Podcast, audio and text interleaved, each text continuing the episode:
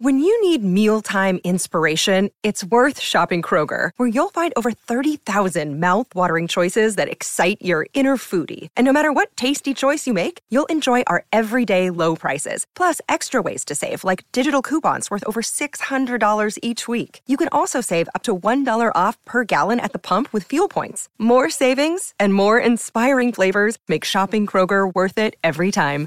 Kroger, fresh for everyone. Fuel restrictions apply.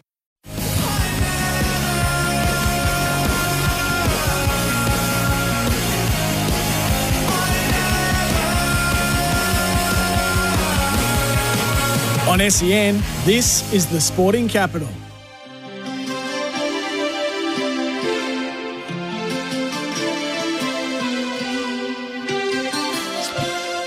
It's great to have your company on the home of sport right around this glorious nation. It is Wednesday night. It's a beautiful day if you're in Melbourne town and right across the country. You can join us 1300 736 736. John Donohoe with you here for the next two hours, taking your calls and your texts as well on the temper text 0433 98 11 16. If you are just joining us and you missed uh, the Macca's run before that, our topic tonight is about unsung heroes. It's on the back of Shamar Joseph and Tom Hartley, both taking seven for to lead their teams to victory on the last day of on in each of their teams' last tests. I want to know who the great unsung or underappreciated heroes in sport are. It doesn't have to be in footy, can be anything you like. And I've got a heap of prizes to give away to the best caller as well. And the only way that you can get these prizes it's very simple. 1300 736 736. The Harcourts open line. Your move, your Harcourts.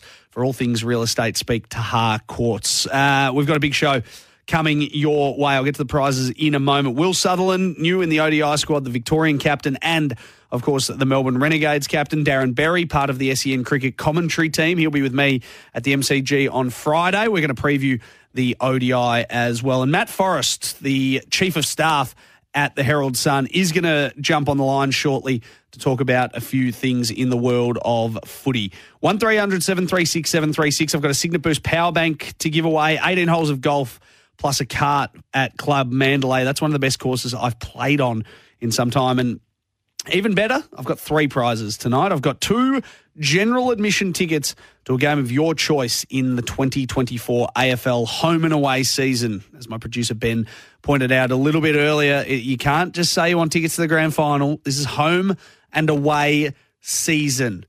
General admission tickets. So uh, if you want those, give us a call 1300 736 736. If you want to get involved in the conversation, unsung heroes across the world of sport. And the calls are coming in. So I'll read out a couple of mine that I like over the uh, over the journey as well. While uh, while Benny gets a couple of calls up as well, one 736 736. I had Jason Gram in the 2009 grand final. If the Saints won, he would have won the Norm Smith. He was enormous for them, nearly carried them over the line. I mentioned before Daryl Mitchell, uh, underrated in New Zealand cricket, averages 52 with the bat in both formats of the game, 52 or more with the bat in both formats of the game. That's Test and ODI cricket. 11 centuries across both formats just doesn't get talked talked about enough in the scheme of things. And controversially, I want to throw this one out there. 0433 98 11 16 1300 736 736. I think you have to give Jerry Krause credit for the Bulls dynasty. I think he is the unsung hero of the Chicago Bulls in their dynasty. He put that team together. He is the unsung hero of the era. Uh, everyone praises Jordan, rightly so. Pippen and Rodman, they did it on the court. We know that. But without Jerry Krause there putting it all together, and I know it's controversial for all these uh, fans out there of the Chicago Bulls, and I know they weren't overly uh, positive about Jerry Krause's time, the players at the Chicago Bulls. I reckon he is an unsung hero, and I reckon as well. I'm wondering here: do we do we classify Stewie Dew as an unsung hero of the 2008 Grand Final? He did have a blistering third quarter and was a big part of why they won that grand final as well. He was the hero of the day, but obviously Luke Hodge was superb across four quarters. And one I didn't really want to read out, but I think I have to. Shane Ellen, 1997, five goals in the win over the Saints. in the 1997 grand final. So apologies to my fellow Saints supporters there. 1300 736 736. Jump on the Harcourts open line. Couple of callers there at the moment. We'll start with John in Mill Park. G'day, John. Good evening. How are you? Good. How you going? Yeah, very well, thanks. I've got two very quick ones. I think the first one, without a shadow of a doubt, in my opinion, is Michael Bevan. Yes, Um, good one. Australian cricket, cricket one day team. I mean, uh, the, the amount of matches that he either saved or won for Australia, I mean, a lot of those ones that we did win was due to his batting and his, his ability to know when to hold up an end and then when to attack. Uh, he was just unbelievable. Um, and I think he's a true unsung hero, you hardly ever hear him spoken about. So reliable, John. So, so reliable when he went out to the middle. Yeah, and, and the other one for me was 2017. Um, being a Richmond member and a supporter, um, Bachar Houli, his game in that grand final was, uh, I think he, if anyone, outside of Dusty, he deserved the Norm Smith medal, and he's an unsung hero at Richmond because he, he crossed over from Essendon. Yep. They didn't believe in him in Essendon, but he, then he became a true, a really, really, really good footballer at the Tigers. And for me, 2017 was his year. Yeah, and I reckon I reckon Shaun Grigg could get a, a nomination for an unsung hero as well throughout his time at Richmond, and you know he turned himself into a ruckman for God knows how long, and was dominant on the day. So yeah, Richmond had a few in that uh, grand final. Good on you, John. Appreciate the call. Michael Bevan is a fantastic, fantastic nomination for an unsung hero, uh, and Gary is up next in Carnegie. G'day, Gary. Go on, how you going, mate? Good, good. Go ahead. Great show. This you should have uh, more than one night doing that. Thank this. you, mate. Fantastic. Um, as a Swan supporter, Mm. uh, I saw this bloke play his first game for Port Melbourne. Came from a rugby background Sydney. Lewis Roberts Thompson. Oh yeah, LRT. Two grand finals and watched both games. He was enormous. Yeah, LRT was he was the definition of unsung. Just got about just got about his business without any flair really, but he was just consistent, super consistent in what he did. In 2012 and Hawthorn were really coming. He took two or three marks at the Mm. end. It was just amazing. So, yeah. Absolutely. Hey Gary, I'll give you a choice. I'll let, I'll let you talk to uh, to Benny out the back. You can either have a Cygnett Boost power bank uh, valued at forty four ninety five. A Cygnett Boost power bank will keep your phone, tablet, and earbuds powered twenty four seven. Or you can play golf, eighteen holes of golf plus a card at Club Mandalay uh, for you and a mate uh, for midweek for just ninety nine dollars. Visit clubmandalay.com.au. I'll pass you back to Benny, and he can uh, discuss with you which one you want. Appreciate your call on that, Gary. 1300 736 736. Some great nominations there. I've got heaps of prizes to give away if you want to jump on board and uh, get yourself involved. Uh, Ash Gardner is up at the microphone at the moment, so she's won uh, something I wasn't paying attention at the moment, I'll be able to bring you that in just a minute. Uh, we know that the BBL player of the tournament was Matt Short. Uh, we know that the WBBL player of the tournament was Chamari Athapaththu of Sri Lanka.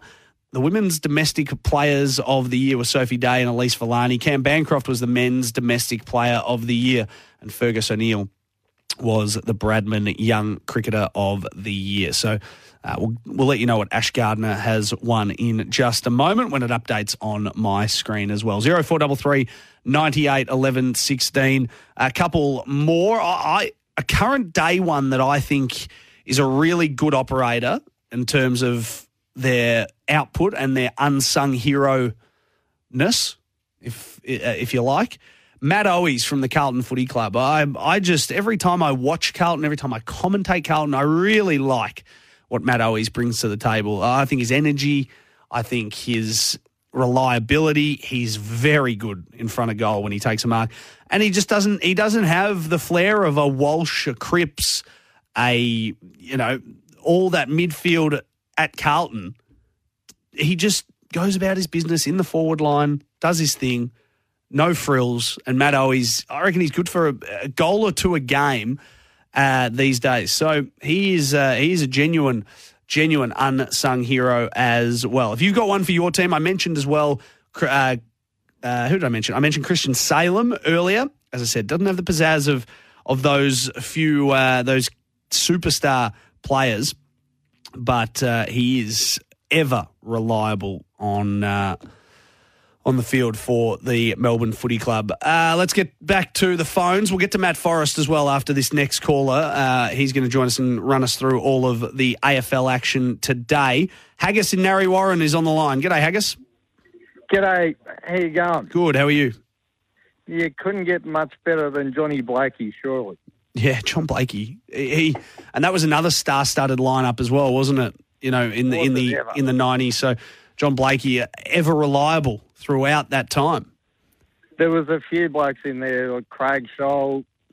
Well, we could go down the Dean or Danny Lowry. Mm-hmm. Uh, we had some bloody super players back then. Absolutely, certainly did. Uh, thanks for your call, Haggis. Appreciate it. We've got to keep on moving. Uh, 0433 98 11 16 1300 736 736. Chris off the temper text said has to be Chris Mew for the Hawks in the 80s. So many big names in the team. He was first picked by Alan Jeans. There's so many of them for footy clubs that are just unheralded, underrated. And Matt Owies, I think, is a great example of that for Carlton. Each team has an unsung hero, or there's been games where an unsung hero has been involved in a massive way. I think Stewie Dew is the biggest example of that. Uh, great start. 1300 736 736. We'll keep the calls coming as the show goes on. But we'll get to our first guest. The Chief of Staff of the Herald Sun, Matty Forrest, is on the line. He's going to talk all things footy for us here on the Sporting Capital. Hello, Fridge. Johnny, how are you? Great to talk to you. Uh, it's the first time you're on uh, on here with me, so a pleasure to have you on debut. Uh, what's making news in the world of footy? Clayton Oliver returned to footy trading today. He certainly did. It was a, a long-awaited return for the Melbourne superstar. Trained this morning. He he was limited in what he could do, just due to the fact that he's still rehabbing a knee surgery in that he had in September last year. But it was all smiles from his teammates and for the fans that gathered at Gosch's paddock. Uh, footy boss Alan Richardson didn't give a clear timeline for his return to full training, but it's all positive at the moment. There's still question marks whether he will play early in the season or whether it'll be a mid-season introduction for him. But he was doing running, kicking, bit of tackling, bit of centre bounce work with Max Gawn. So it was great to see those two linking up again. And all things really positive out of Gosch's paddock for that uh, that return of, of uh, Clayton Oliver. Yeah, and he, he had a smile on his face, which was the main thing, and I think it'll give a smile to Melbourne fans as well. He's he's so vitally important. So uh, so if you're reading between the tea leaves, Matty, are you suggesting probably not ready for round one at this stage, and they'll just give him a little bit of an extended uh, build up over the next couple of weeks? Uh, from from what Richardson was saying, it sounds like they'll try and give him as, as much time as it takes, whether it means that he'll be fit for that opening round or, or whether it is a few weeks into the season. Uh, I don't think they're they're keen to put a, a, real timeline or a hard stamp on it just yet, which which gives the indication that it might take a little bit of time. And um, I'm sure there's plenty more to play out between now and, and the start of the season that we'll we'll hear about with Clayton. Um, but as you said, it's it's all it's all positive at the moment that he's back training with the group. Obviously, he did a fair bit of work by himself um, through that that process and and trying to get his mind and, and body right for, for football again. And the fact that he's with the group is a major step forward.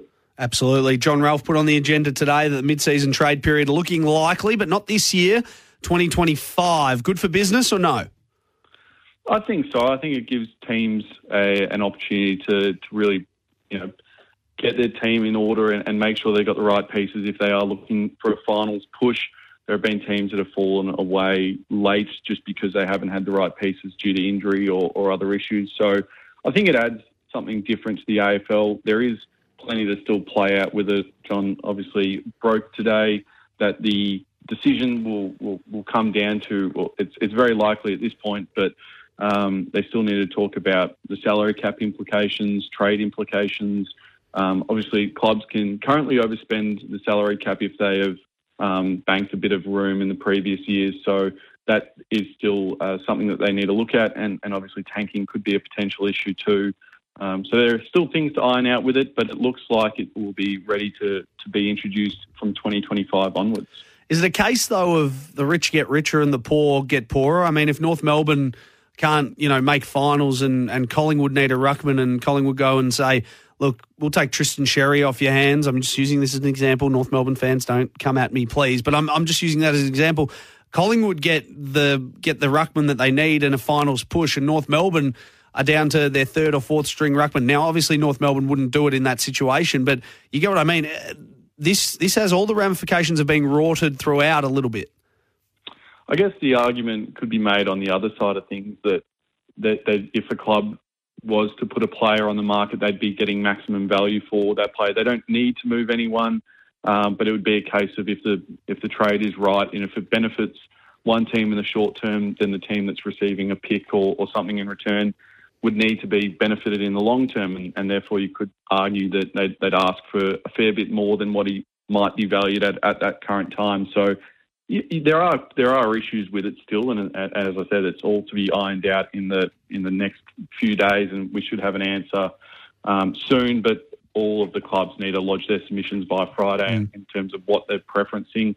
Um, I'm sure it'll all come out in the wash in the next few weeks, but uh, yeah, it is it is one that could be a little bit um, divisive in terms of the the implications that you know teams could try and take advantage of other teams. I am all for it, by the way. I I think it's a I think it's a get with the times sort of scenario. I just think that some teams will probably try and um, use it to their maximum advantage, and so they should. If it's more, I think be- beneficial for players on the fringe who who aren't getting games at one club to be able to go and get themselves a little bit more of a a a rejuvenation of their career. I would have thought. Yeah, absolutely. There's always going to be, you know, discussions at the start of the season whether a player is going to break into that best 22 or, or best 23 now. Um, and halfway through the season, we might see a player fall out of favour at a club. If you just look at last year, what Brodie Grundy could have done at Melbourne if there was a trade period, whether he halfway through the season is dropped to the VFL and he decides, you know, this isn't working with Max Gawn and rather than waiting around and trying to break back in and you know playing games a handful at a time in the VFL, um, whether he would have looked at a, a potential move to to a different club and potentially, you know, obviously he's at Sydney now and he, he looks to have taken the number one ruck role there, but could have ended up at a completely different club that was crying out for a ruck at the time. Absolutely. Been a bit of match simulation around uh, today, Matty. We're obviously, what, five weeks away from the season kicking off. We've got pre-season matches kicking off in, well, this month, essentially. I mean, we are through the 31st of January. So, Paddy Dow at the Saints, a knee bone bruising, not a good sign for them, but they had their match sim today.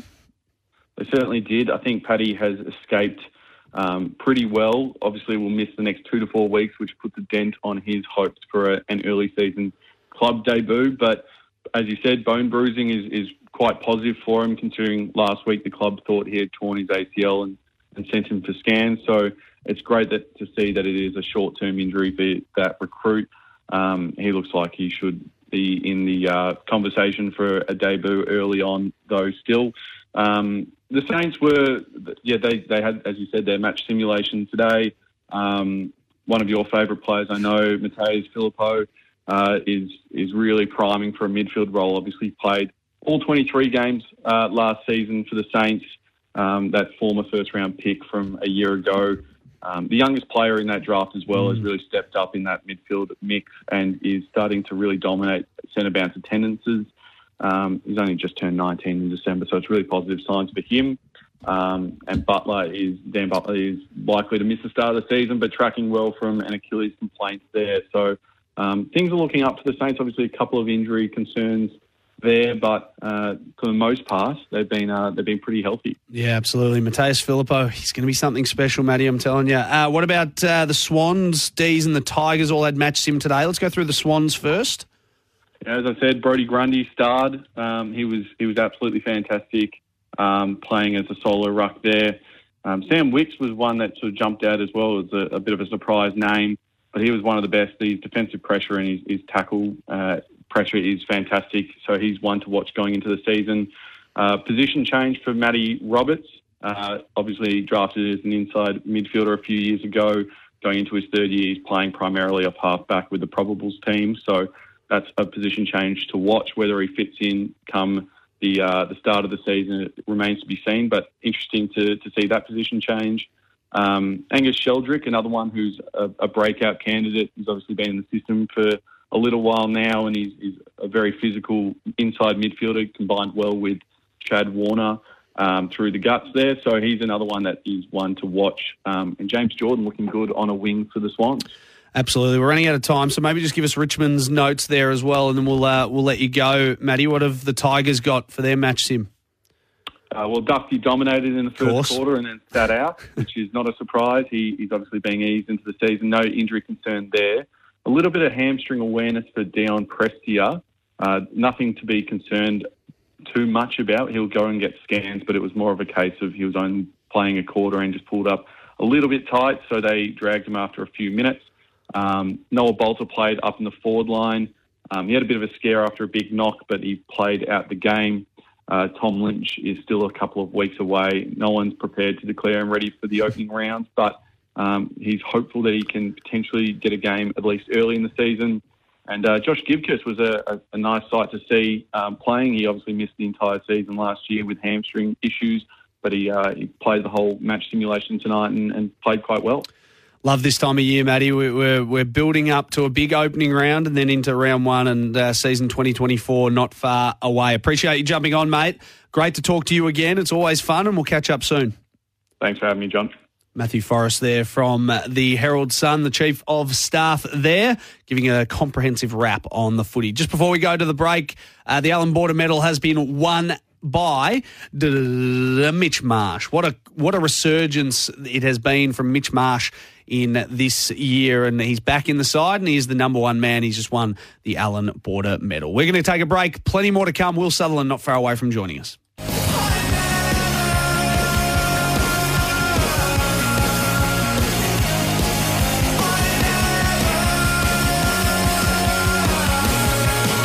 On SEN, this is the Sporting Capital. It is the sporting capital on your home of sport, 1116 SEN. Wednesday night, ODI series kicks off on Friday. Still plenty of sport to come. Mitch Marsh is the Allan Border medalist, which is remarkable to me if we sat here two years ago and said that Mitch Marsh would be the Allan Border medalist. Good on him. A true blue Australian. He's won me over, he's won me back after I was a bit critical of him years and years ago. Fair play to him. I'm happy to admit I was wrong on that. Good on, good on Mitch Marsh. One 736 736 We'll very quickly get to Brad in Baldwin. We've got to clear another break and come back with Will Sutherland. Uh, we're just tight on time here, but Brad's on the Harcourts open line. G'day, Brad. Hey, Donners, how are you, mate? Good, very good, Brad. How's uh, how's things? Yeah, good, mate. I'm just coming back from basketball, uh, social basketball. The boys got a win. It was it was brilliant. Lovely. How many points are we talking tonight? Oh no, not, it's not about points, Donners. It's just about you know playing your role and, and getting some boards and assists and steals and blocks and, and, not getting thrown out of the joint too. Yeah, well that is important. Did you win at least? Yeah, yeah, we got the win, mate. It was a close one. Uh, it was really close in the end, but um, uh, my other big Tommy, he stood up when it counted and hit the clutch bucket, and then we, uh, yeah, we just held the ball at the end there and uh, got the four points, which was good. Geez, sounds like a very, very athletic and very sporting family you come from, Bradley. Uh, you got an unsung hero for me before we let you go? Yeah, just quickly, I got two. I'm, I'm, I'm a big D's fan, and a couple that uh, get, um, you know, a bit of a hard rap from the D's, uh, from the D's fans, if I'm being honest.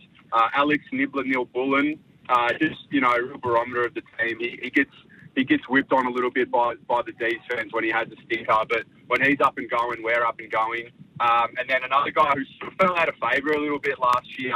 He got dropped a couple of times. Um, Charlie Spargo. Mm-hmm. But, you know, D's obviously they have such a weakness in being able to put the ball inside 50 and hit up leading targets. So, you know, it's imperative for for Melbourne in 2024 to get the little fella up and going um, and, and, hitting up the forwards and the lead for us to bounce back up and, you know, hopefully uh, win the final for, for, for, the first time in a while, Donners. Absolutely. I couldn't said it any better myself. Great analysis of the days. Alex Neal-Bullen and Charlie Spargo, both big, big key parts of the Melbourne Footy Club. Bradley, well done and uh, good luck for the rest of the season in basketball. Hopefully, you can win a premiership soon.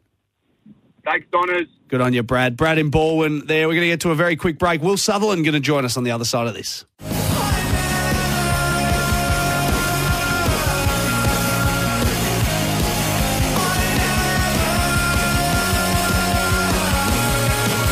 On SEN, this is the Sporting Capital. Welcome back to the Sporting Capital. John Donohoe here. Plenty happening in the world of sport. And if you are a cricket fan, which most of us are, the cricket continues this Friday with the first of three one day internationals as the Aussies take on the West Indies at the MCG. It's the first time we'll have, we will have seen the Aussies in action in one day cricket since the World Cup triumph over India late last year. Some new faces running around in this series, which is great. And one of them is Victorian Sheffield Shield captain and Renegade skipper Will Sutherland. Will, welcome to the Sporting Capital. Thanks, John. Thanks for having me. First time in an Aussie squad. This must be very exciting for you. Yeah, definitely. Um, slightly surprising news, but um, yeah, nonetheless, incredibly exciting and grateful for the opportunity. Um, yeah, potentially a chance to play one game, which is um, incredible, and obviously the boyhood dream. So. Um, yeah, great to be around some some big names. And, I spoke to you in the lead up to the Renegades Stars game. We spoke in the cricket nets. You were about to go have a hit, and I asked you the question: Do you have international honours in your future? And you, you sort of hadn't thought about it. You you were pretty content playing for Victoria, and and this now has just come out of nowhere. You are coming in as a replacement. It must be a great thrill for you that you are getting the recognition you deserve. Uh, thank you. Yeah, look, yeah, I probably don't like I assume a lot of other guys don't sort of think about it as much. Like you, you're just playing for your state and or Big Bash team and trying to win games. Um, it's always the way I sort of thought of it, trying to win the game for the team at the time. And um, if higher honours come um, my way, then you know so be it. But um, yeah, definitely not something that you you know always thinking, gee, I want to play for Australia all the time. Just probably adding a little bit too much pressure to yourself there. So um, yeah, luckily enough, a, a, spot opened up for me, and um, yeah, I'd like to think I've I've had a good sort of body of work over five years of, of decent one day cricket for Victoria, and um, I've been selected. Who, who, gave you the call? Was it George Bailey gave you a call, told you, and, and did they give you an indication of your, if you're a good chance to play this first game at the MCG? Uh, yeah, George Bailey called me. Um, was sort of pending my own fitness with an ankle, and um, yeah, I think think the ankle started to feel a bit better when uh, there was a chance I was going to be called into the Aussie squad. So um, that was all good there, and um, yeah, look, just a chance to play um, one or two games was the word. So probably not this this first one, but um, who knows? I, would be happy with one, that's for sure. You, you did tell him that you're the Victorian captain, right? And making your debut at the MCG would have been a pretty uh, pretty nice bit of synergy, right? yeah, I think that's how they used to do it back in the old days. They'd, they'd blood the, the local boys at, at the local uh, city there. Enough to be, but. Uh, yeah, nice. Absolutely. Uh, what, what have, sorry to cut you off there. You, you, broke up a little bit, but what, what have your first experiences been? I, I, imagine you've been training the last couple of weeks. You would have gotten some new, you know, Aussie warm up kit and some hats, some shorts, all of that. I'm sure it's been a pretty thrilling experience in the in the early days so far.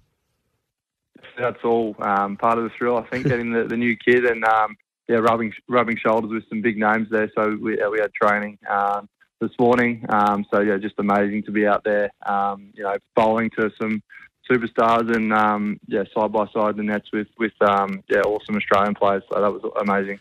And I noticed you've been given number three. Was there a significance to that? Were you allowed to pick from a few numbers? Did you have a choice, or did they just give you a number?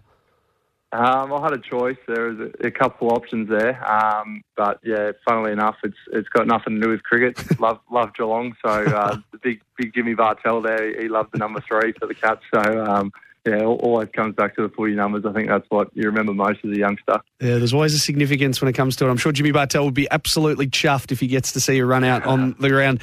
Uh, tell us, uh, Jake Fraser McGurk, he joins you in the squad, a Renegades teammate. You must have been thrilled to see him get selected alongside of you as well. Yeah, definitely. He's been performing incredibly well for whatever team he, he pulls the, the shirt on for at the moment. Um, just yeah, backing his own game such yeah, fast hands, and we've seen what we can do. He can do in the big bash. Absolutely, and there's yeah. Sorry, sorry, Will, your, your line cutting a little bit there, so apologies if I cut you off. But uh, also, another Victorian teammate of yours is Matt Short. I'm a massive Matt Short fan. We've seen what he can do in the Big Bash. What are you expecting from him throughout this series? I imagine he'll come in, open the batting. He's played just a handful of games so far, but he could be anything at international level. Yeah, definitely. He probably hasn't quite clicked for him um, at international level, but yeah, I don't think there's much of a different difference in standard from Big Bash to um, international level there. Um, so obviously, Big Bash is strong, and we've seen how well he's done over the last two BBLs. So uh, more of the same, whether it's yeah, opening or at number six. I'm sure he'll be uh, yeah using his levers and, and clearing the rope um, yeah consistently for the Aussies, hopefully for, for years to come. I know you've only been in camp for the first time for for a, a very short amount of time, but has anyone sort of taken you under their wing and, and said, you know, come here, I'll give you some pointers on this is how we do it in international cricket, or have they just all let you go and be yourselves and, and do your thing? Um, not as of yet. Um, probably would like to gravitate towards um, Big Greeny and, and Aaron Hardie, even just sort of um, like for like players, and um, yeah, to, to chat to Greeny and pick his brains would be pretty amazing. Um, obviously, incredible skill set. So just see um, how he goes about it at international level would be pretty cool. Have you faced up to Lance Morris in the nets yet? I know you probably played against him a couple of times, but I imagine when you're in the nets at the MCG, it feels like you're in a real tight sort of closet facing a, a bloke bowling 150 Ks. Yeah, I was a couple of nets down from Lance today, and um, I certainly took my time um, getting out of uh, lane three and made sure he was done bowling before I got to, to his net. But um, no, I've faced my fair share of, of big Lando at, in Shield cricket at the WACA, so um, I think I've earned, earned my break from him in the nets for now. Absolutely. You'd be be- very happy that he's on your side. Hey, more broadly, how are you enjoying getting more responsibility in Shield cricket and now in the in the BBL being Victorian captain, Renegades captain? It shows you've got great leadership and I guess that you are being backed for as a future leader in, in the country.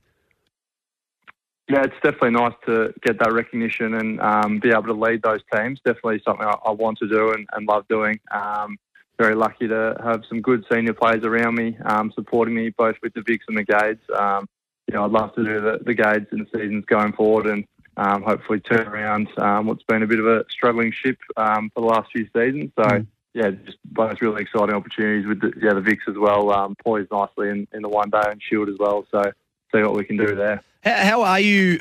I know it's a long season, and now you've got international duties. You've got Big Bash, then you go back to the Marsh Cup and the Sheffield Shield. How are you feeling physically and mentally? Are you are you in a good are you in a good spot? And and I guess are you just continuing on more cricket as as the summer goes on? Yeah, I'm, I'm loving it at the moment. Um, yeah, don't really have those issues of, of burning out um, as of yet. So uh, I think the fixture works nicely in that regard as well with the a change of changes of formats. I think that helps keep things nice and fresh. Um, Big Bash comes at a nice time, and obviously this is a nice change as well. But yeah, I'm raring to go. Um, had a few niggles, so I haven't bowled as much. So I feel like I've still got plenty to give um, for the seasons coming up. Let's talk about the Vics for just a moment. Going pretty nicely in, in both competitions, and obviously they'll ramp back up once international stuff uh, finishes up. Are you, you happy with how you guys are placed going into the back half of the season? Yeah, hundred percent. I think yeah, second in, in the one days and third in the Shield um, leaves for a pretty exciting um, couple of months coming up. So um, won't be able to play the, the first Shield game unfortunately. So hopefully the can get that done. Um, but yeah, as I said, it's just a, a really exciting time to be a Victoria.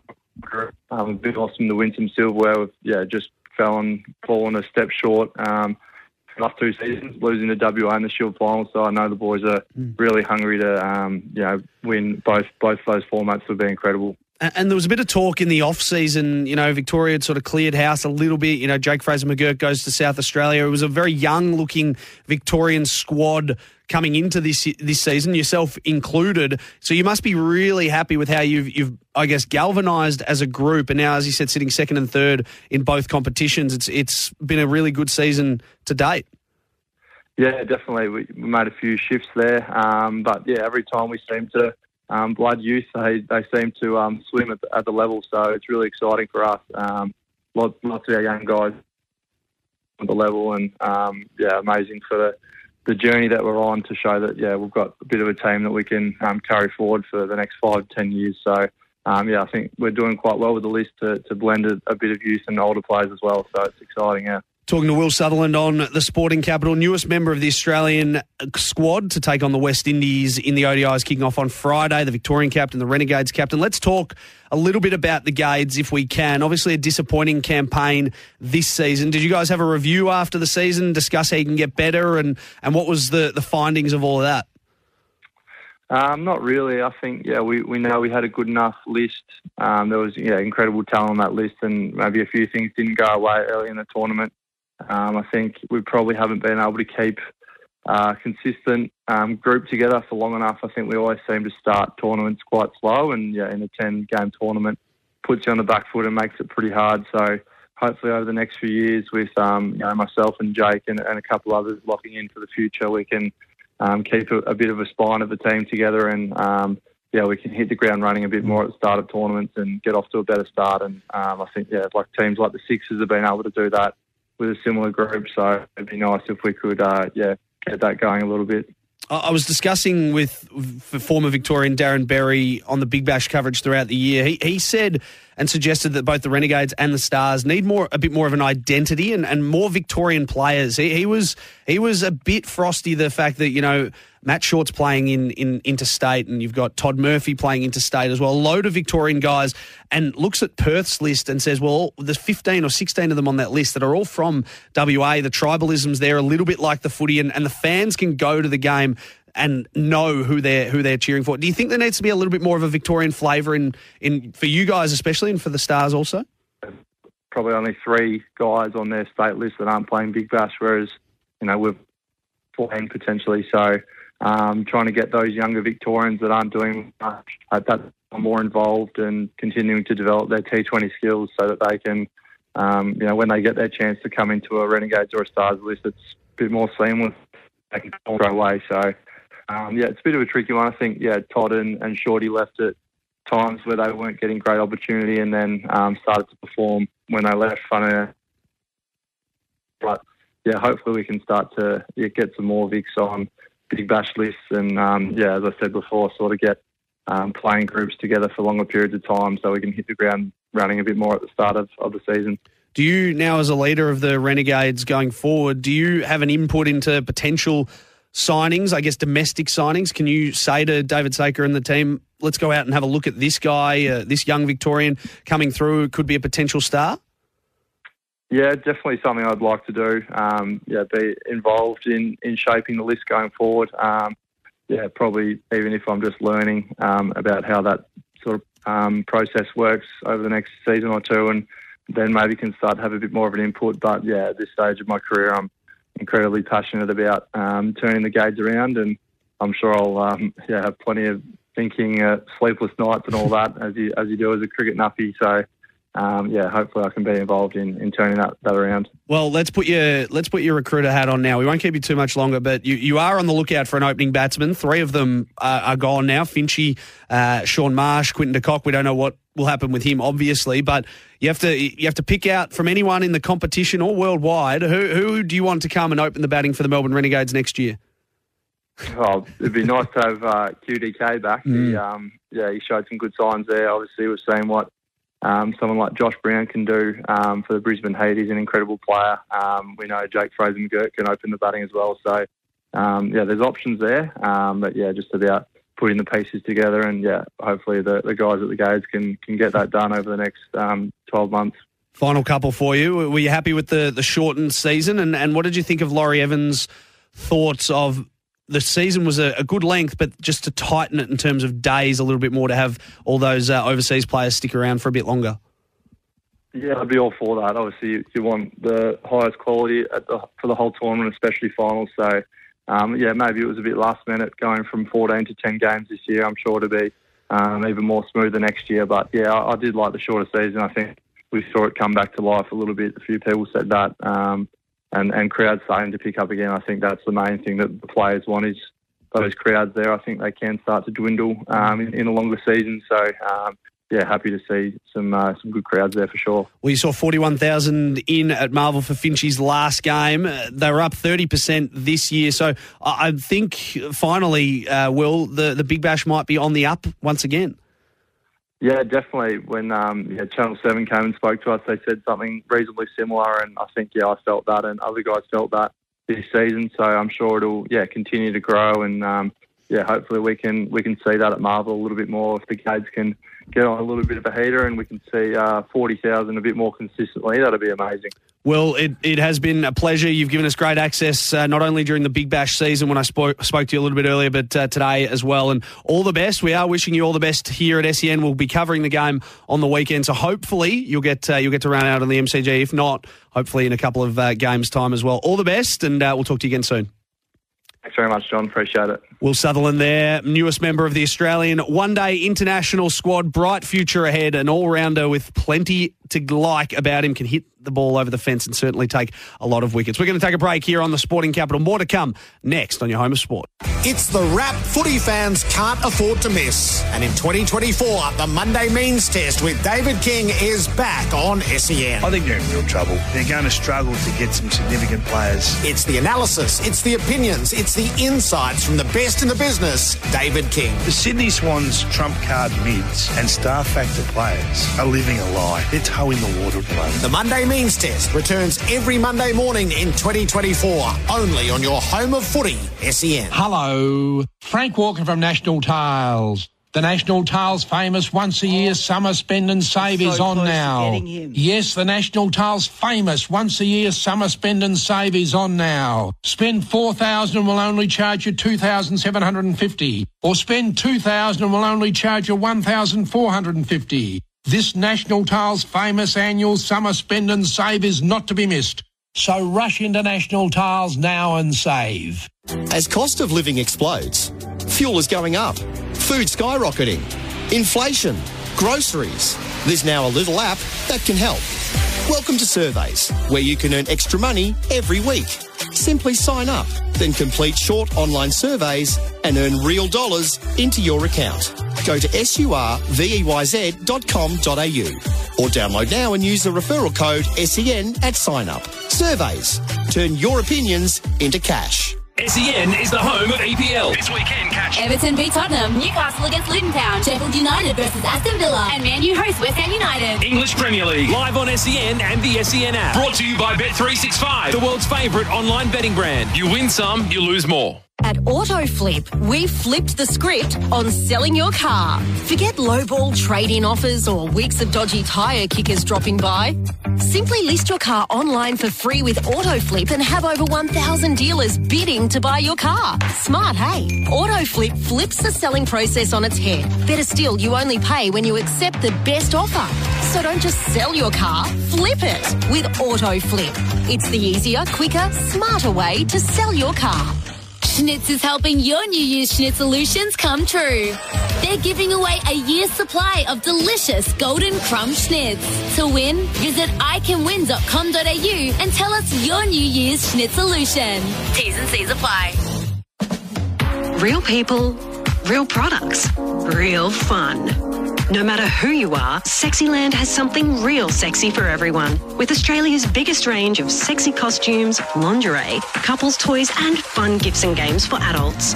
Sexyland. 11 stores in Melbourne and Geelong, open till midnight, seven days a week. Or shop online for two hour delivery.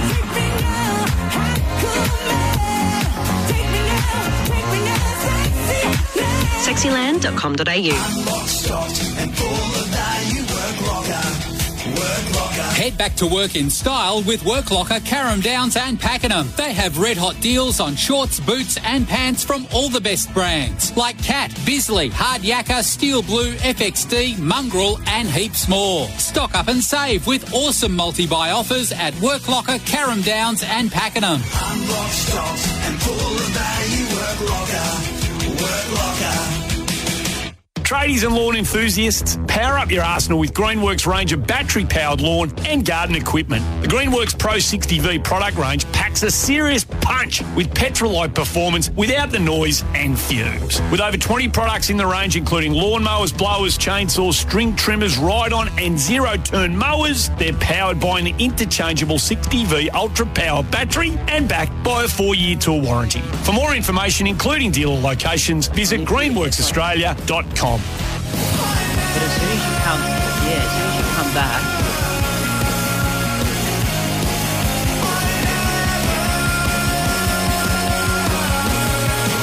On SEN, this is the Sporting Capital.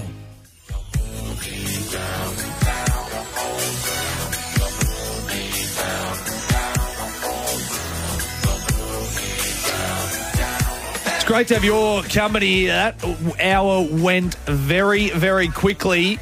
And you can join in the conversation 1300 736 736. This is the Sporting Capital and your home of sport.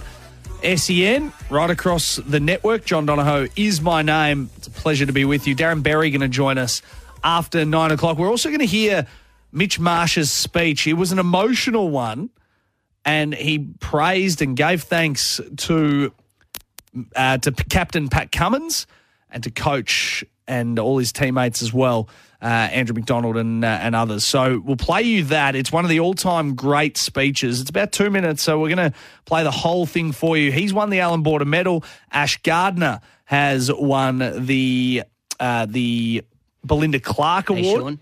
the Belinda Clark Award as well. So that we'll get a comprehensive wrap of in uh, in no time. We'll do that uh, after nine o'clock. We'll take your calls and we'll uh, get you on the temper text as well. Zero four double three.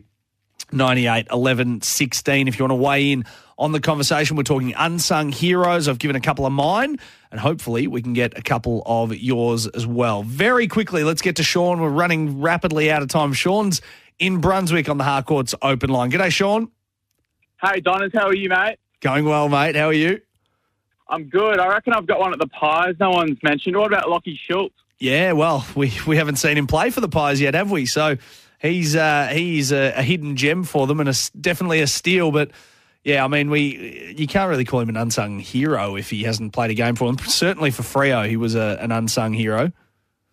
I reckon he might go under the radar because not many people watch footy uh, in WA. If you're from Victoria, had 23 touches and four, five goals against the Eagles late Mm. last year. Won the best on ground in the Derby, so I think he could be one to watch. Yeah, no, he's a star. He's going to get uh, plenty of attention, and he's a good get for the Pies as well. Uh, Sean, thanks. Great call. We've got to keep going because we are about to uh, run out of time.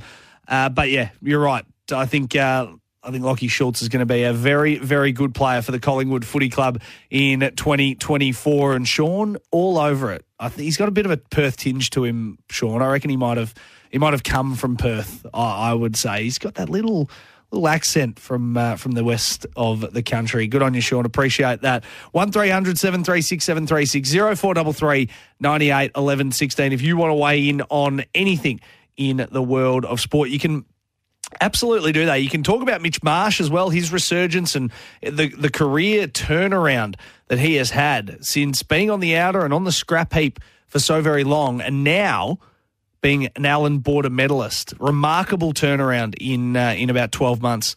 Only came into the side. He's been in and out. He played in the Ashes. He played in the World Test Championship at times as well. And he certainly has won us all over, it, it's fair to say. So we'll play his speech on the other side of the break before we get to Darren Berry.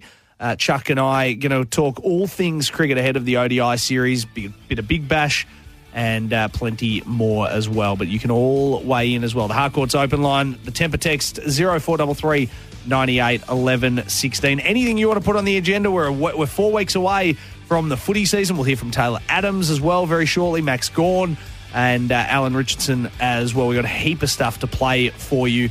Uh, plenty of stuff going on on the breakfast shows throughout the day. This is your home of sport. SEN, John Donohoe with you. Big last hour still to come. Darren Berry on the other side of this.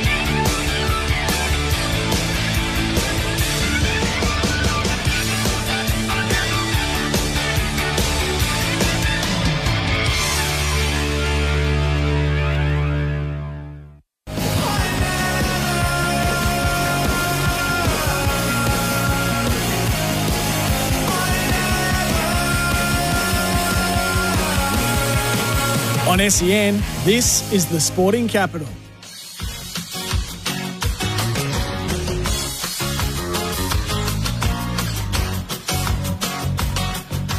Sporting capital right around the country. It's Wednesday evening, and what a time it is for sports lovers everywhere. The cricket's still with us. We're four weeks away from the AFL, the NRL getting going. It's a great time of year if you are a sports fan. Come and share it with me. 0433 98 11 16. That's the temper text machine. You can hit us up on the Harcourts open line 1300 736 736. Before we hear from Mitch Marsh and then get to Darren Berry, let's take Nick, who's called in on the Harcourts open line. G'day, Nick. G'day, Donners. How you going, mate? Going very well. How are you? I'm good. I'm just watching Married at First Sight, and as I was watching it, I thought, you know what? I'm going to ring John Donohoe and talk about the Mighty Hawks. Oh, yes, yes. The Hawks were down in Torquay today. We saw James Blanck was on Sports Day a little bit earlier as well, re signing. You'd be uh, very up and about about the Hawks, Nick. John, I'm that excited about the Hawks this year. I think we can make the top six and make an impact. Now, let me talk you through why, all right? I, I was talking to a great friend of mine today, uh, a, a fellow Hawk, and this is why we reckon Hawthorn can have an impact. Now, all dependent on injury. If they stay injury free, Mitch Lewis, 60 plus goals. Thank you. Jackie Ginnivan, and I will be wearing headbands to game this year, headbands on to Ginny. 30 plus goals. Thank you very much. Luke Breust, just a lazy 40 because that's what he does. Mm. Underappreciated by the AFL community. Mabior, he'll kick 20 plus. Nick Watson, he'll kick 20 plus. Jack Gunston, he'll kick 20 plus. We're, we're, we're, on, we're on the march, dare Mm. I say, like the Turtles. Absolutely, Nick. I, I love love your passion. You you be are you a cheer squad operator? You would be, wouldn't you? Donners, I just float about. You know, I just I, I just mingle around the crowd, talk to all the Hawthorn fans. You know, sometimes after the game. Uh, but uh, you know, I, I just I just do what I do at Hawthorn games. You know. I've got a I've got a great idea for you, Nick, and, and I don't know if anyone's actually thought of this, but you sound like such a um, a well educated football man. I reckon there'd be a great opportunity because no one's done it before, and, and no one's done it very successfully either. A, a post game fan catch up, similar to Arsenal fan TV. You could do it for all teams, or you could just do it for the Hawks if you wanted. I, I reckon it would be fantastic, and no one's. It, it's an untapped market right now. Well, I think there was one, one there was one for Hawthorn a few years ago, which uh, was very successful. But I think that's uh, gone into hiatus for a little bit. Oh, right. Hopefully, they can come back at some stage. But uh, it's a very untapped market, and that was a very popular uh, show back uh, when it was on. Very nice. All right. Well, final word on the Hawks. You think what top six this year? Top six, multiple players to kick over 20 goals. As I said, we're on the march like the Turtles. Now I've got to get back to watching Married at First Sight. Donners, thank you. Good on you, Nick. There, well done. And uh, yeah, married at first sight. Not as good this year. A couple of weird operators on it. Caught episode one. Don't think I'll watch again. But Nick is a massive Hawks fan. Good man, Nick. We've spoken to Nick before, so uh, he is uh, very familiar with how things operate here on the sporting capital. Good on you, Nick. Let's hear from Mitch Marsh. A very emotional speech from Mitch Marsh as he just won the Allan Border Medal, and then we'll get to Darren Berry. I always go to awards nights and I spray people at table because they haven't got anything prepared um, at an awards night, um, and I don't have anything prepared. So um, I just want to thank a few people. I've obviously spoken about Greta, my amazing wife, but um, I want to thank everyone at WA Cricket um, for your amazing support throughout my career. And um, no Australian player gets to where they are without the uh, help and guidance of their state. So um, they've been vitally important for my career. Um, to a man named Scott Newman, who a lot of you won't know. Um, he's been my batting coach um, for the last few years and uh, one of my greatest mentors in my life. Um, without him, uh, I'd probably still be trying to defend most balls instead of slogging him. So um, I've got him a lot to thank him for. And his old man Bobby down at Newman Cricket Store. They're an amazing family. So to Scotty, thank you so much. Um, to our team, it's uh, I just love playing in this team now. I've had so much fun, especially over the last 12 to 18 months. We've had so much team success, and I guess I'm really proud to have uh, been able to contribute to that um, over this period of time. And everyone knows I love a good time, and when you keep winning, it just gets better and better. So um, it's been great. But I'd like to um, pay particular uh, thank yous to uh, Ronnie and Paddy. Um,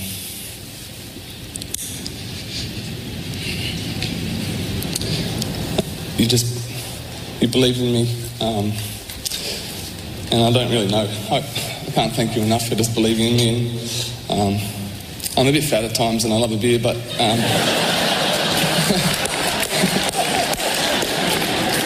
um, but you see the best in me always, and um, you just, yeah, you've, uh, you, you've changed my life. So, uh, for your support, Paddy, and your leadership, um, playing under you is an absolute dream. So, um, yeah, thank you very much. Uh,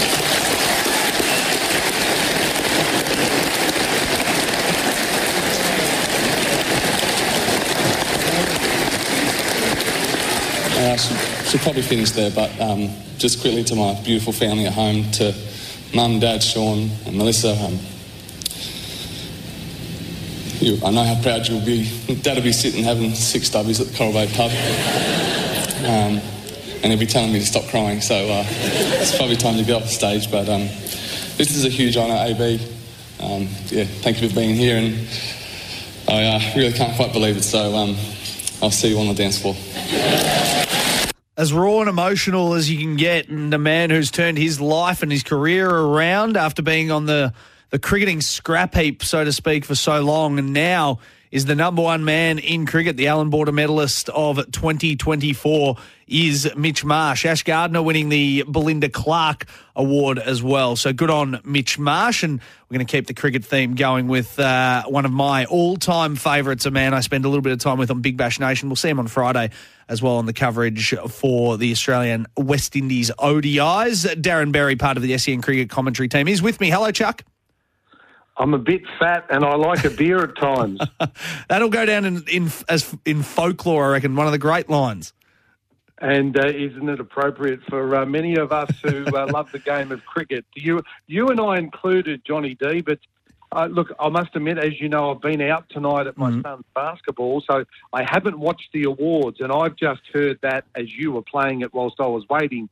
But I could just say um, I am so rapt that Mitch Marsh is the Allan Border medalist because I, I wouldn't say haters. That's well, maybe you should say a lot of people just didn't give Mitch Marsh a chance. Uh, Gerard Whateley will be. Uh, I think Gerard Whateley might even be cracking the champagne Yep. tonight, to be honest, because he's always been his biggest supporter. But I just think again, it's another great story in Australian cricket, and I'm so rapt to. And I've only just relatively heard it, so well done to Mitch Marsh. That's great reward for persistence. Yeah, and I'm I said a few moments ago, Chuck. I was one of them who who was off Mitch Marsh. I thought it wasn't up to it and all that, and and I am so happy to be proven wrong in this situation because he has done a full. Uh, number on me, and I am back big time on his bandwagon. I know that I shouldn't jump off and all that, but I love Mitch Marsh, and I think it's one of the great stories in Australian cricket. Well, I agree, Johnny, and uh, what you and I have found out, and, and all our SEN listeners, uh, i- in the job that we do, we get paid to make observations and comments. And I've been guilty. You're guilty. We, you have to have an opinion. Uh, the late great David Hookes once said to me, "If you're going to work in radio, get off the fence and have an opinion. You're not always going to be right." So many listeners would be in the same boat as us. Oh, Mitch Marsh is not up to it. But then there's those others that believed, and uh, again, it's a great story, and uh, you know, really wrapped for for Mitch Marsh tonight. Absolutely, and I know you were out. So the BBL player of the tournament was my man Matt Short, and the men's domestic player of the year was Cam Bancroft. Fergus O'Neill, by the way, Chuck was the Bradman Young Cricketer of the Year as well. So uh, there's some awards for you. But yeah, Matt Short, the rightful winner, I would have thought of the uh, the BBL player of the year. Thank you for updating me. Some good stories in there as well. Matt Short, Northcote Cricket Club, not much of a chance, in and out of Victoria, uh, in and out of the Renegades, goes to the Adelaide Strikers. What a great story. What a great, fantastic player. And uh, speaking to a few people with Adelaide Strikers, they just think he's gone from strength to strength. So another big tick.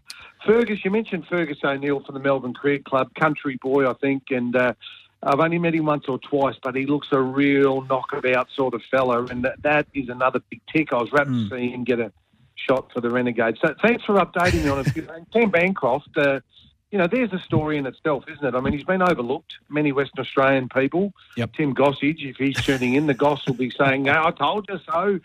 Uh, so there's some really good highlights among those awards. There, there certainly is. And, and before we get on to the ODI and a little bit of the test series, I spoke to Will Sutherland um, a few moments ago, and I mentioned your idea for cricket as a whole in Victoria um, for the Big Bash and about the the fact that you want to see more Victorians in the side, and, and obviously Matt Short and, and Fergus O'Neill are two of those that can be. And one Matt uh, Fergus O'Neill is playing for the Renegades, obviously, but he thought it was a brilliant idea, and not to pump up your tyres too much, Chuck, but he- he wants to see more Victorians in both the Renegades and the Stars over the next couple of years. Well, he's a fine young man, the chief, and uh, geez, I remember the young boy uh, captain of uh, of Scotch College, and uh, he's now developed. And we'll get on to the one days because I hope we see him tomorrow night. I'm not sure we will, but it'd be a great story. But wrapped that he signed long term for the Renegades, wrapped that Jake Fraser McGurk's locked away. So the Renegades are starting to build it, and you know you would hope that Fergus O'Neill gets locked away.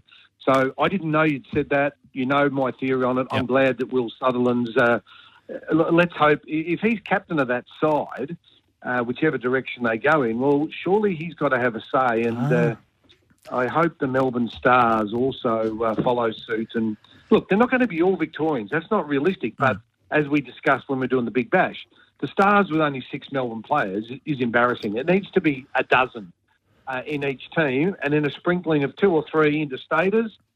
Don't get average interstate players when we've got better players in Victoria. End of story. That's my opinion. Absolutely. Well, it's great. Great minds do think alike, Chuck, because I did actually ask him if he would have a say in who comes in and who doesn't, and, and he said basically yes, and he wants to have a say in that. They're looking for a couple of opening batsmen now that Quinton de Kock and Shaun Marsh and Aaron Finch are out. So he, he wants to sort of get involved in this whole list management type of thing and get the Renegades going forward. Well, good to hear. And uh, look, uh, he's got a bright future. He's always had leadership ability, and uh, you know he- he's he's been pushed into that one day squad tomorrow night. To you, um, Friday night. I beg your pardon. You and I will be working together. I'd love to call his name on the MCG on Yeah. Friday night. I, I don't know whether we will, given the, the lineup, but uh, you, you just never know. You never know. The hometown might bring it forward and say, "Let's stick him out there." I'm a big advocate of a bit Scotty Boland like. I'm a big advocate of if it's in your home city and you're a new player in the side, I, I think throw all team dynamics out. You play the local boys. So Fraser McGurk should play, Matt Short, obviously, and, and Will Sutherland. And then in Sydney, they bring in others. You know, I'm a big advocate of that. Uh, nice to hear that, Johnny, but I don't think that's how the Australian No. selection panel work. And and, and uh, again, you know, I love your work, but uh, I don't think that sentiment like that probably at the highest level doesn't come into play. But look, we'll wait and see. The, the other debate that I know that's going to frustrate you is.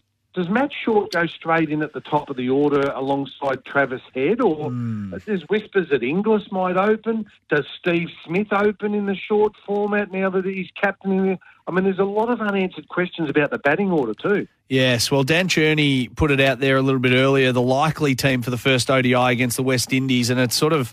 Uh, it's a great looking team, but it has me puzzled as to why Matt Short might be batting in the middle order. He says it's going to be Head and Inglis, Cam Green at three, Steve Smith to bat at four, Marnus at five, Aaron Hardie at six, and Matt Short batting at seven. And then Sean Abbott, Xavier Bartlett to debut, Adam Zampa and Lance Morris also to debut. That's from Daniel Cherny. He's reading between the tea leaves at the moment. I don't like the tea leaves, Daniel. He's probably got a finger on the pulse closer than you and I with Yeah. the inner sanctum. But if Short plays, don't bat him at seven. Don't just get him up there, top three. Let him do his stuff. Let us get away to a flying start. Inglis can play in the middle because he's a very good player of spin. And, you know, when they bring their left arm orthodox on, let Inglis do the damage in the middle. But again, that, that's what I would think that if Short plays, which he will, he should play in the top three. Mm.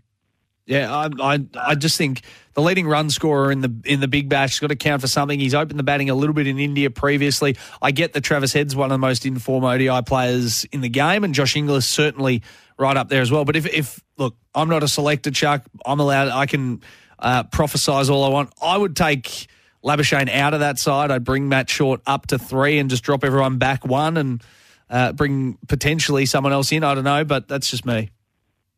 Uh, don't forget Marnus Labuschagne, and I, I don't disagree with you because I'm not convinced. I'm not convinced Labuschagne and Smith, both in that one day side, need to be in that one day side. I mean, we've got a few players missing, obviously, out of our, or more than a few. There's eight out of the World Cup. Yeah. Uh, Glenn Maxwell obviously being one of them, but the bowlers are all ready. It's a different looking Australian side, let's be perfectly honest. They're trying a few, they're looking at a few. There's a couple of, well, there's three named in the squad for the first time. Uh, Hardie's barely, you know, he's played one, a couple. So it's a very different looking side. Uh, but don't forget the role Marnus played in that World Cup Yes. final at the other end. So, you know, whilst Travis Head went bananas, um, Marnus played a role. So I think they like that, what will we call it, the glue in the middle to keep them together. But I will be intrigued between now and Friday when I get to the MCG as to the starting 11 and the batting order, because I think there's a lot of moving parts in there.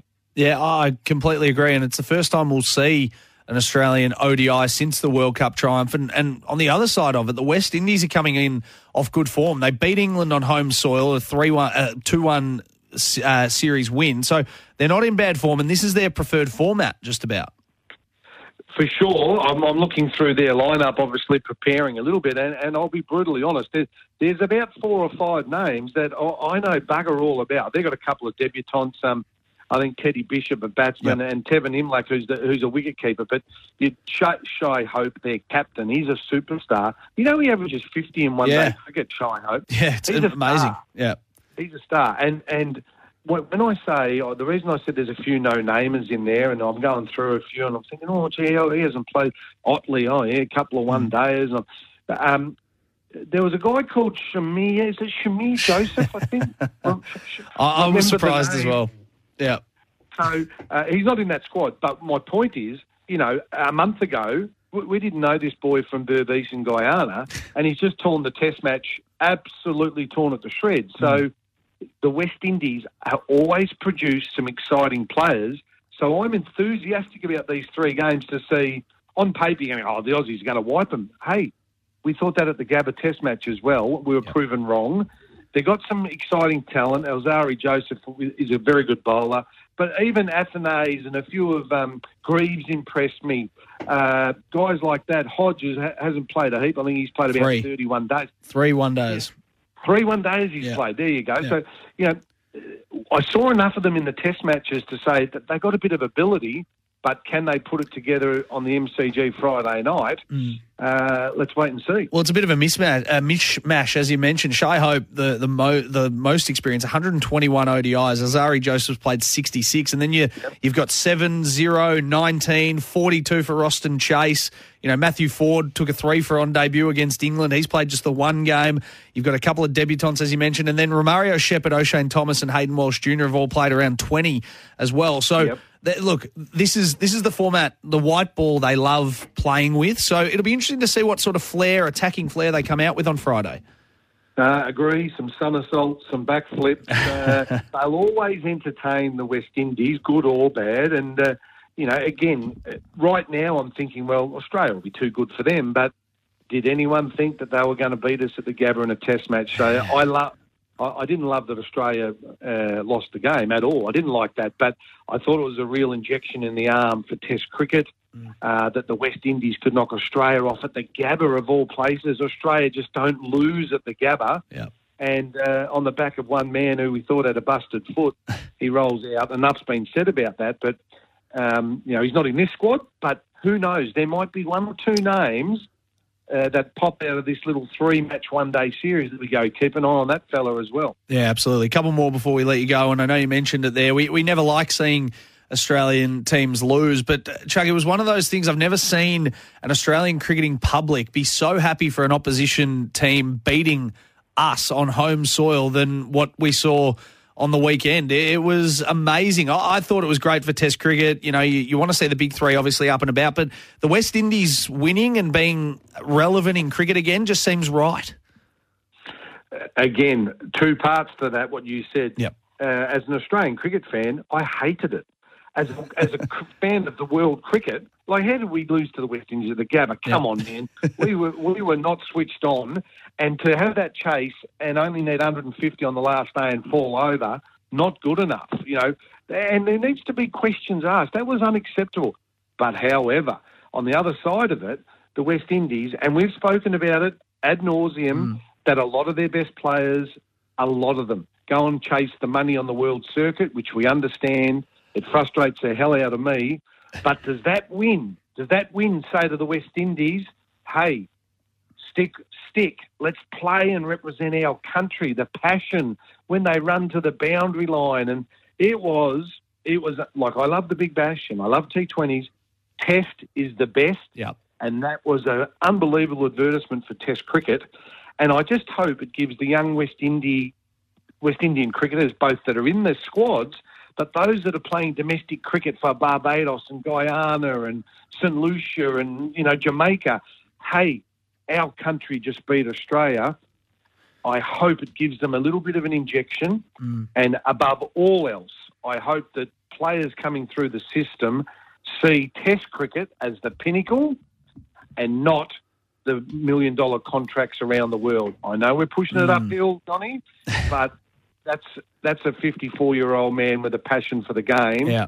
saying, for me, Test cricket is the best, and it upsets me that many countries, South Africa now, that their best players are not playing Test cricket. Well, it was fantastic to hear Shamar Joseph in the uh, in the press conference post game say that I will be here always to play Test cricket for the West Indies. I love this format. I want to play Test cricket for the West Indies. It's the best.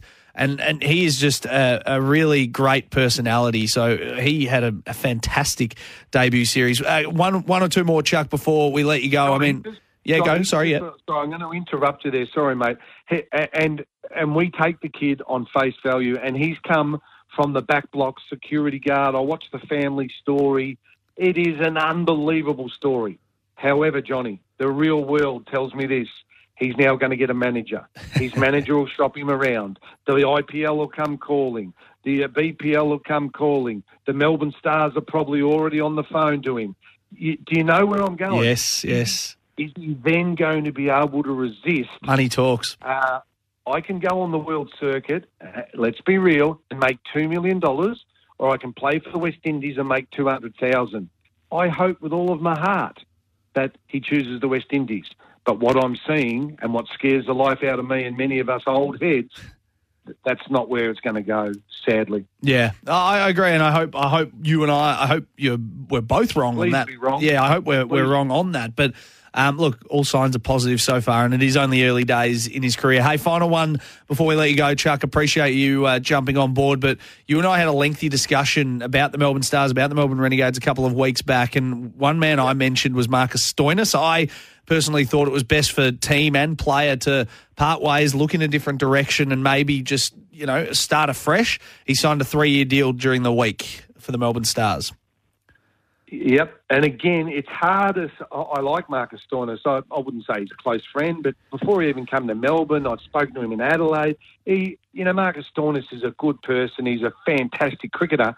But like you said, the Stars, in my opinion, needed to shake the cage. They needed to shake a few, a few underperformers. And, and, and let's be honest, Marcus Stoinis has been an underperformer for the Melbourne Stars over the last couple of years. His overall record is good, all right? But I reckon in the last, and I haven't got stats in front of me, but if you pull up his last 20 innings for the Melbourne Stars, for the Melbourne Stars, that's all I'm saying, and, and give me those numbers, that might be an exercise for you to do. Yep. Uh, I thought the cage at the Stars need to be shaken. He's not a he's he's not a Victorian anymore. Was West Australian originally, came over here, and now so he's one. I'm with you that as tough a call as it is to be good, you got to make tough calls, and that for me was an easy tough call. Uh, some would say the tough call was to keep him on and believe in him. Let's see. Wrong decision, in my opinion. I- If I was involved, I would have cut him free. Yeah, uh, I probably. Uh, well, we had this conversation. I would have probably done the same. I think his high score in the across the Big Bash this season was 55 on uh, on New Year's Eve. He made a 48 against the Hurricanes late and a 34, but uh, it really hasn't shone the lights out. And Bryce McGain said his kryptonite is left arm spin. So look. He's signed on three three more years with the Melbourne Stars, and maybe they'll be able to turn it around. Who very well knows. Chuck, it's always a pleasure, my friend. I'm looking forward to sharing a commentary box with you on Friday. I'm on my international debut, so if you can hand me my hat, that'd be great. Uh, and we'll do it all again soon. Maybe we need to have a SEN uh, commentator tap, and uh, Jared could come along and, and say a few words and, and present it to you. So I know you'll be tense and nervous, and uh, I'll be taking the Mickey out of you. And w- what we will do, mate, we'll have a good time. The West Indies will entertain us one way or the other, and, and let's cross our fingers with our Victorian hearts. Wouldn't it be good if Will Sutherland and Jake Fraser McGurk uh, got to wear the green and gold uh, Aussie hat? Absolutely, it would. Chuck, you're a star. We'll see you on Friday and uh, talk to you again very soon. Thank you, mate. Cheers, Johnny. No worries, mate. Darren Berry there joining us. He'll be on SEN Cricket on Friday along with Damien Fleming, Adam White, and myself for the first ODI of the series. Australia up against the West Indies. More sporting capital on the other side of this.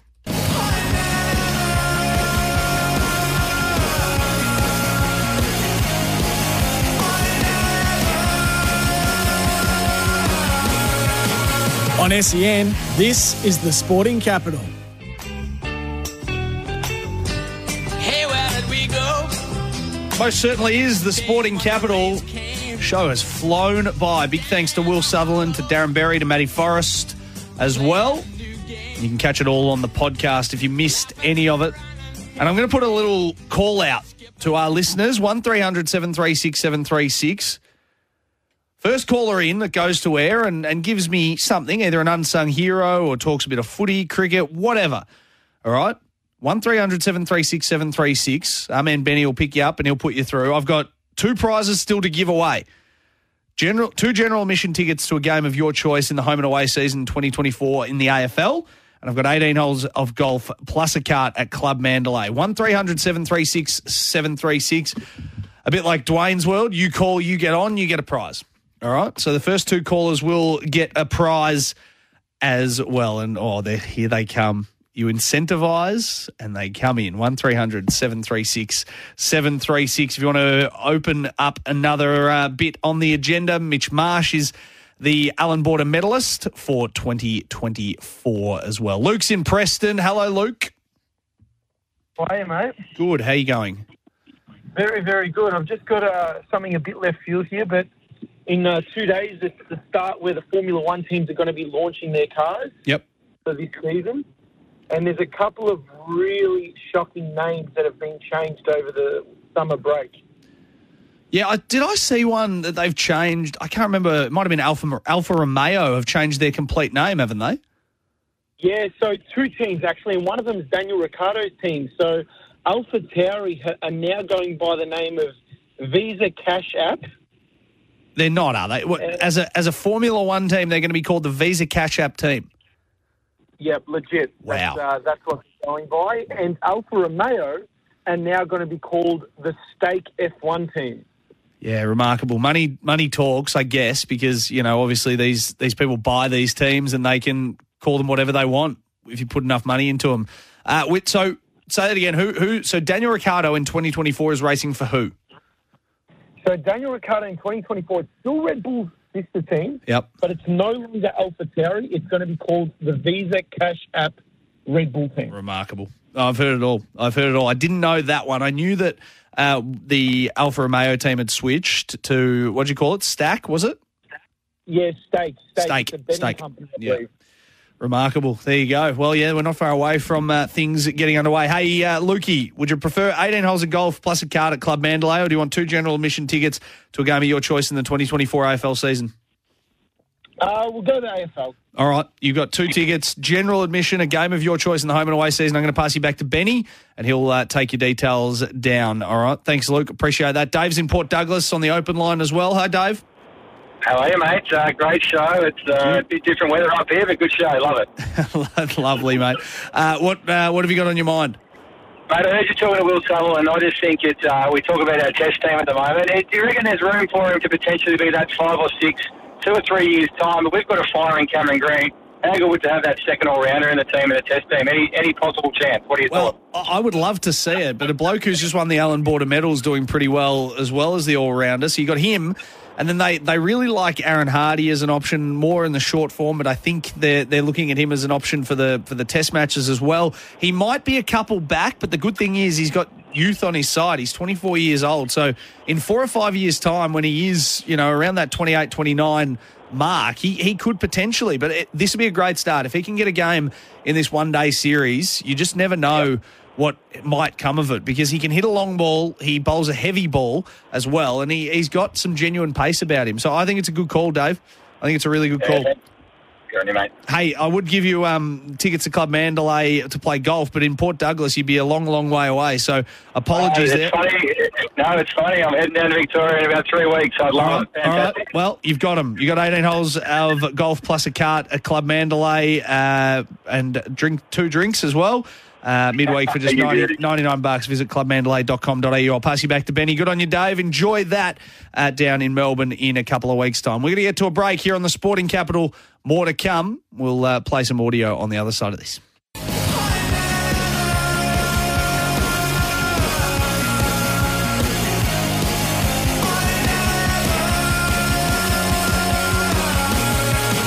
On SEN, this is the Sporting Capital.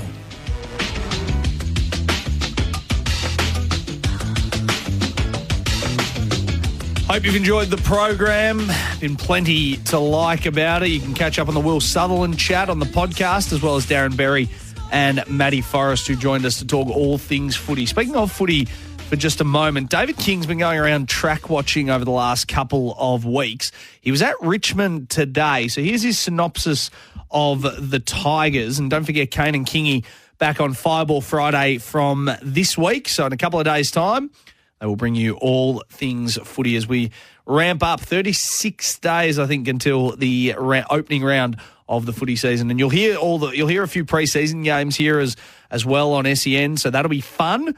You can uh, start to really delve deep into your footy team over the next couple of weeks. Richmond match sim. This is from Kingy on Twitter appeared to be a, to be longer kicking, much less handball than other teams. Are they good enough by foot to play that way? Mansell should be a consistently very good AFL player. Showed some brilliance around stoppage and charging forward into space. Hit the score, hit the scoreboard as well. Dow, uh, this is uh, Thomson Dow, brother of uh, Dow. Brilliant handball from inside traffic to outside runners. Generally number four, Dustin Martin, who was awesome as per usual. Uh, Trezise, something there at half back. Started well in the main team. Shai Bolton looked uninterested. Uh, looked uninterested, but flexed for a 10 minute patch of brilliance. A Hopper huge second half, big year coming. Kazitsky not sure, can't be dropping lace outers. Uh, S Green, I'm a fan, could be in the L Baker mould. And all in all, as expected, top line talent in good order, despite a few very good ones on the sidelines. And Kane Cornes obviously weighed in and said, bottom four question mark. So Friday will be very very interesting with uh, with Kane and Kingy as well. Uh, Fireball Friday, it's all happening. I asked a little bit earlier as well some of your unsung heroes in the world of sport, and Johnny off Twitter has said Brody Mihocek just gets the job done playing. Uh, playing as an undersized key forward, he provides great target and kicks big goals in big games. Certainly does as well. All right, let's cycle through a little bit of what we heard in the world of footy and world of sport throughout the day. Taylor Adams uh, was, well, he, he, he has been quite vocal about wanting to leave Collingwood. Uh, this was on 3AW a couple of days ago and about how he ruled himself out of the grand final. And Fly and Jared Wade had absolutely nothing to do with that decision. They gave me every opportunity. They said, go out and train however you want. You've got till Thursday. And I could still feel my hamstring on the Tuesday. And more than feel it, I just knew that I didn't have the ability to get through four quarters of you know the most intense footy that you're playing a year. So I walked off the. I didn't even get to the warm up. I we did a bit of fundamentals, basically off the back of the warm up. wasn't even into main training, and I walked off knowing that my season was done, and um, that I wasn't willing to to risk um, running out on grand final day. You know, and Mm. tearing a hamstring in the first ten minutes and letting my teammates down. Interesting there from Taylor Adams. He also talked about how he was highly encouraged to leave or recommended to him to leave Collingwood. And then I had a few conversations, obviously post season after all the dust settled with some of the key figures at the football club, and um, it became really apparent that it was highly recommended to me that I look at another football club. And by that stage, it was Monday post the grand final, and um, yeah. Sydney had shown some interest through my manager, and um, I said, "All right, well, we're going to have to go and see what this is about now." And I jumped on a plane and met, met with Horse and um, management up here up here in Sydney on the Wednesday uh, following the grand final, and um, had a few conversations back and forth with Graham Wright and Craig McRae, and um, I just didn't get the feeling that my future was best suited to Collingwood.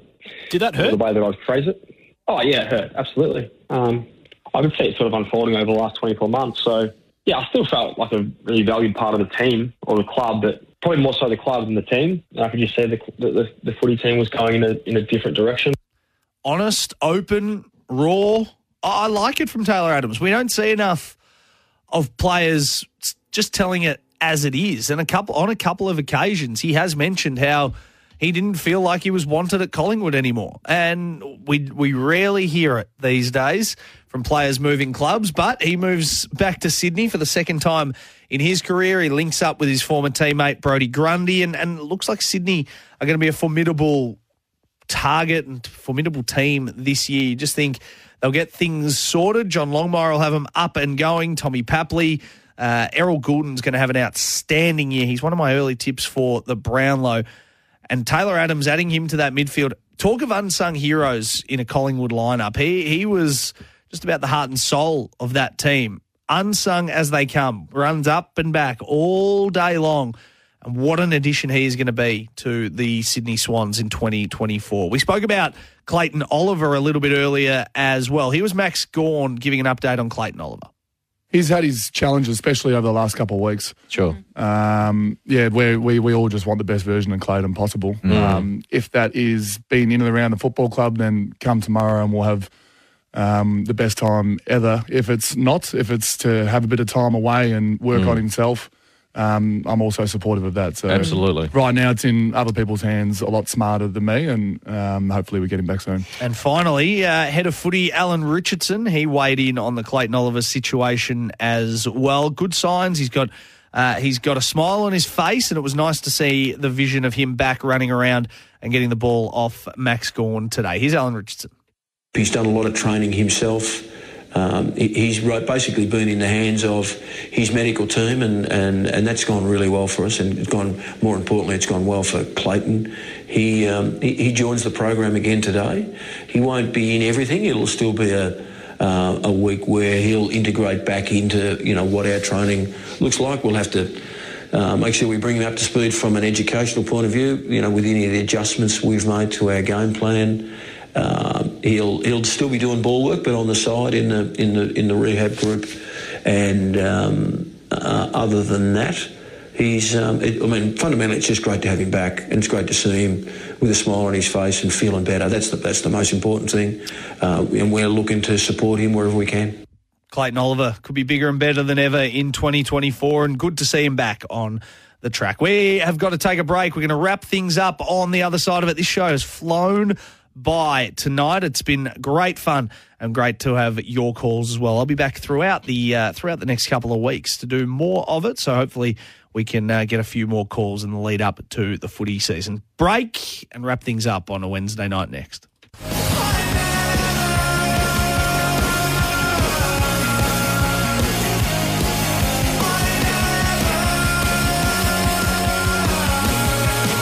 On SEN, this is the Sporting Capital.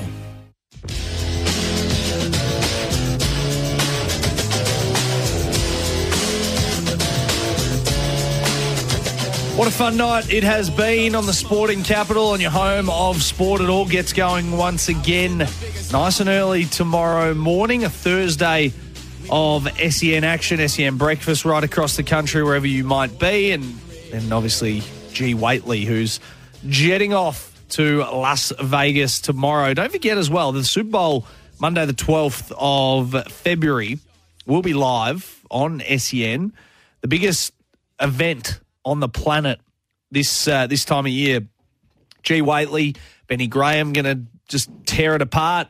Uh, the San Francisco 49ers and the Kansas City Chiefs. I'm not sure how they work this out, but the Chiefs are wearing red. The Can- the San Francisco 49ers will get in the white kit because it's obviously neutral venue, whether they flip a coin or what.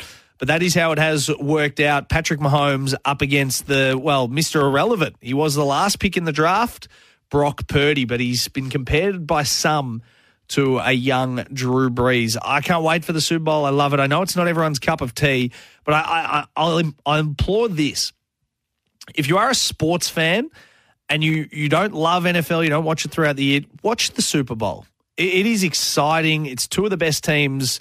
This is genuinely two of the best teams all season long. The number one seed, San Francisco 49ers, up against the number three seed, Kansas City Chiefs, but they don't seem like the three seed. They are unstoppable. Their fourth Super Bowl in six years.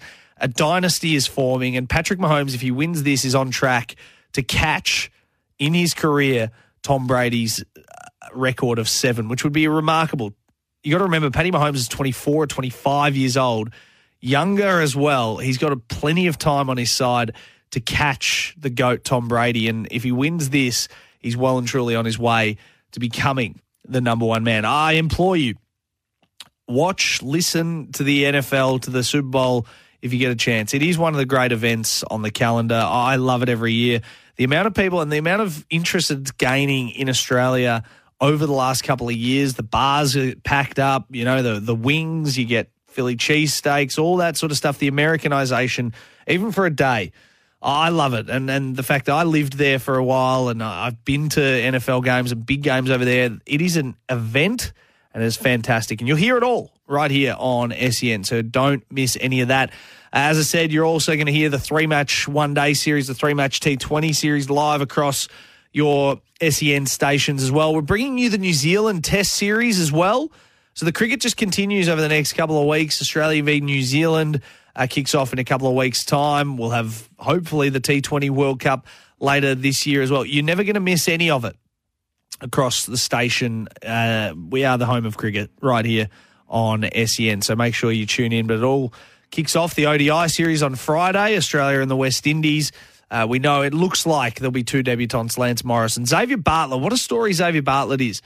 Was nowhere near the top five in wicket takers last year. He was, he often was the the player that was subbed out of games. He'd bowl his one over, they'd sub him out. He copped a little bit of tap. Go full circle 12 months later, and is the leading wicket taker in the Big Bash se- season of the team that wins the Big Bash. Great story.